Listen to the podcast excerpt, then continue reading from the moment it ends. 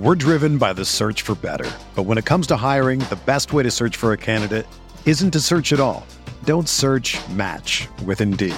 Indeed is your matching and hiring platform with over 350 million global monthly visitors, according to Indeed data, and a matching engine that helps you find quality candidates fast. Ditch the busy work. Use Indeed for scheduling, screening, and messaging so you can connect with candidates faster. Leveraging over 140 million qualifications and preferences every day, Indeed's matching engine is constantly learning from your preferences, so the more you use Indeed, the better it gets.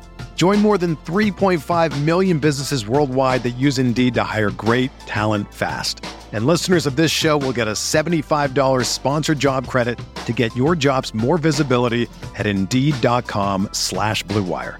Just go to Indeed.com slash BlueWire right now and support our show by saying that you heard about Indeed on this podcast.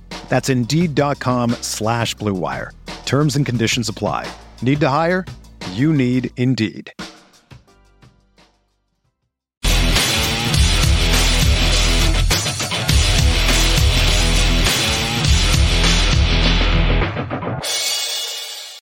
Hello, everyone. Welcome into the Guilty as Charged podcast YouTube channel. I'm your host, Alex. I guess for this video, usually it's Steven who's the host of the show. But I did want to talk about a little bit of Chargers news or sort of Chargers news slash rumors that have been coming out last uh, time I did a video on Troy Reeder. But there were some interesting comments made by one Chargers athletic reporter, Daniel Popper, uh, on the NFL Draft Stock Exchange podcast on uh, PFF. That's with Trevor Sikkema and uh, Connor Rogers that I thought were worth talking about. Uh, Steven was actually the first to alert me to these comments. Uh, and so I thought that they were a, a little bit um, interesting and definitely worth a mention. We're going to be talking about them on the show tomorrow uh, when we do talk about you know our NFL cornerback rankings. We are going to be doing top ten cornerbacks like we've been doing top tens of every position. Um, but yeah, Stephen uh, just tweeted this and he was like on the Stock Exchange podcast uh, said that the Chargers aren't, and this is what Popper said, the Chargers aren't particularly high on Michael Davis anymore, and they're going to go through the draft. So I thought, huh, that's interesting. Uh, and so then these comments were posted on Boltbeat if you want to go listen over there. But I do have kind of a transcript of the comments because I don't know how copyright works. So I don't want to play the comments and then, you know, be told that we're getting sued by PFF. Uh, so I did kind of write the comments down over here as they are verbatim. Uh, quote, Staley is going to be adding as many corners as possible because he needs to deal with the attrition at the position. I don't think the team is very high on Michael Davis anymore. He's their third corner right now. All of a sudden, if you draft Trent McDuffie, Michael Davis has to be in a competition for playing time. That's going to raise everybody's play uh, and make sure that the Chargers don't have to rely on Davis as like a key piece in this defense because he really struggled to acclimate to the scheme last year. Obviously, he was playing a lot of cover three in Gus Bradley's scheme. He was asked to do a lot more in Staley's scheme in terms of the number of coverages he was playing, and he didn't really rise to the occasion. They're going to be looking to add cornerbacks because of what happened last year on third down. And so I just think it makes a ton of sense. Obviously, that last part is regarding the selection of Trent McDuffie in this mock draft experiment um, that he did on the Stock Exchange podcast. Uh, so I think that that is a you know, just a really interesting pick and description of the pick in general. Uh, we'll be talking about our top 10 quarterbacks and what we think of Sauce Gardner and Stingley and McDuffie and all those guys on the show uh, tomorrow on Thursday. But uh, I do want to get into specifically what does this mean for Michael Davis, right? And where does Michael Davis kind of stand with the Chargers? We've talked a little bit about his contract situation on the show. Obviously, last year in free agency, he signed what was kind of considered like a big three year deal at the time. Um, but if you actually look at the details of this contract, right, it was sort of a two year deal that is a three year deal, technically, or I should say a three year deal that's really a two year deal. Because if you look at what the Chargers can do next year in free agency, they have a $9.4 million cap hit for Michael Davis and only 2 million in debt if they are to cut him. And with the struggles he had last year adapting to the Staley scheme compared to the 2020 that he had under the Gus Bradley scheme, where he was, you know, the Chargers' real CB1 and locking up some, you know, real quality wide receivers like Stefon Diggs back then. You compare that to his struggles in 2022. And in 2023, the Chargers, you know, are in a position where they have JC Jackson for another four years, they're probably going to draft some corners in this draft, even if it's not in the first round.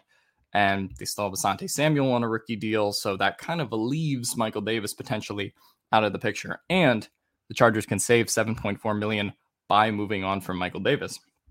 So I did want to talk, uh, in addition to this, more specifically, how bad was Michael Davis's year? Was it was it good? Was it bad?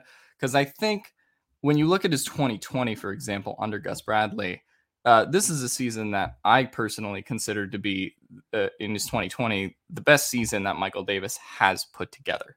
Um, it, it, was his best season. I, I think statistically, uh, in coverage, given the amount of snaps he was playing and the you know quality of snaps he was playing, right? Because in 2018, even though he has a slightly better coverage grade here, you know, that was a lot because Casey Hayward was the real Charger CB1 at the time. And he sort of started that way in 2020. But, you know, then Casey Hayward gets hurt and Michael Davis in November and December has to play a lot of games as a starting cornerback. And I think he actually really shined in those games. And that's why the Chargers had confidence in him, not necessarily as a long term fit, but in this transition phase between Anthony Lynn and Staley, it's like, okay, we can give this guy a two year deal and see where he kind of winds up, right? If he can adapt to Brandon Staley's scheme, then, you know, we can keep him. If he doesn't adapt to Brandon Staley's scheme, we can also just move on from him in 2023, like I just mentioned with his contract. And unfortunately, despite the Michael Davis sort of breakout in 2020, he regressed in a lot of key ways in 2022, um, such as his missed tackle rate. Like you know, if you go back to 2020, uh, tackling with Michael Davis was always a problem. He always had it over 14% missed tackle rate. He actually dropped that to 8.7 in 2020, but then this year in the Staley scheme, where he was being asked to move around the field a lot more, that actually went up 3.8% to 12.5.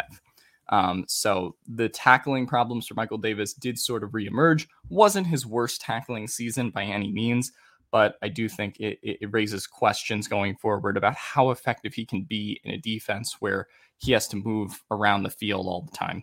That's that's just the reality. Um, and I think coverage was an area where he did struggle as well. Right? We talked about playing multiple coverages. He went down about eight to ten points uh, in this coverage category.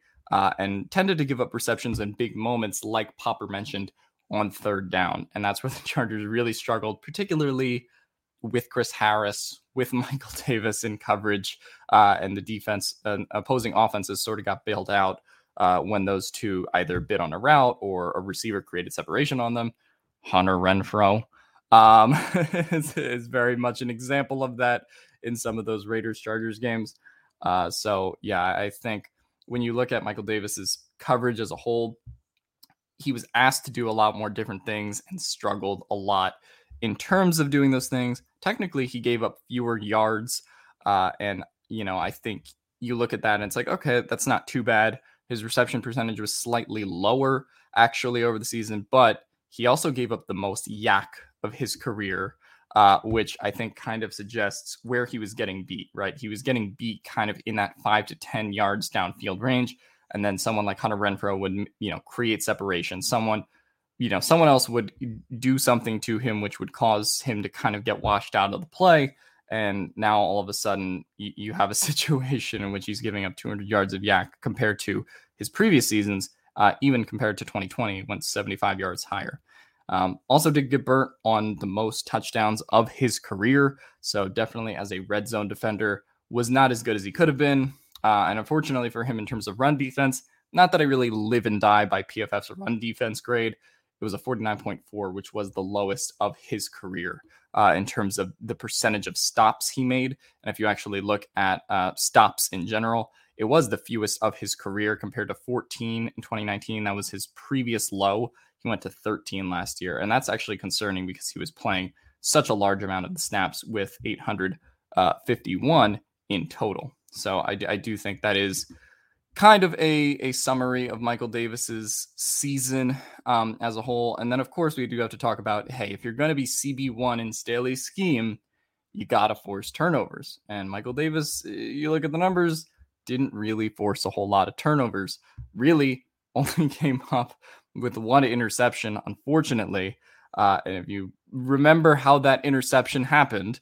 This was the Bengals game, of course, where Joe Burrow uh, threw a pretty perfect ball to Ja'Marr Chase. Uh, and Ja'Marr Chase just bobbles it and it, it, winds up in the hands of Michael Davis. I don't know why it's not opening uh, that tab, but whatever. Um, oh, here it is. But yeah, I think a lot of Chargers fans will remember this play uh, in which Burrow threw it to Ja'Marr Chase and then it wound up in the hands of Michael Davis. Uh, so that was his one interception. And you actually look at the interception opportunities that Michael Davis created in uh, 2020. I think he came away with three interceptions, came away with two interceptions in 2018, or sorry, in 2019. Uh, so he was never this ball hawkish corner, but still could come away with the ball and, and make good reads, I think, better in the cover three uh, system under Gus Bradley, right? The, the Brady pick six is kind of an example of that, where he gets the read on the ball I, I, think that was just a more natural scheme for him to play. And I think this Staley scheme just kind of asks too much of him given what his skill set is and given the fact that his athleticism isn't overly athletic in, in, some in some of the sense of the other guys that the Chargers are, are looking for, right? Uh, like a JC Jackson or an Asante Samuel. So um and yeah, I think he did get a little bit phased out of the system towards the end of the year.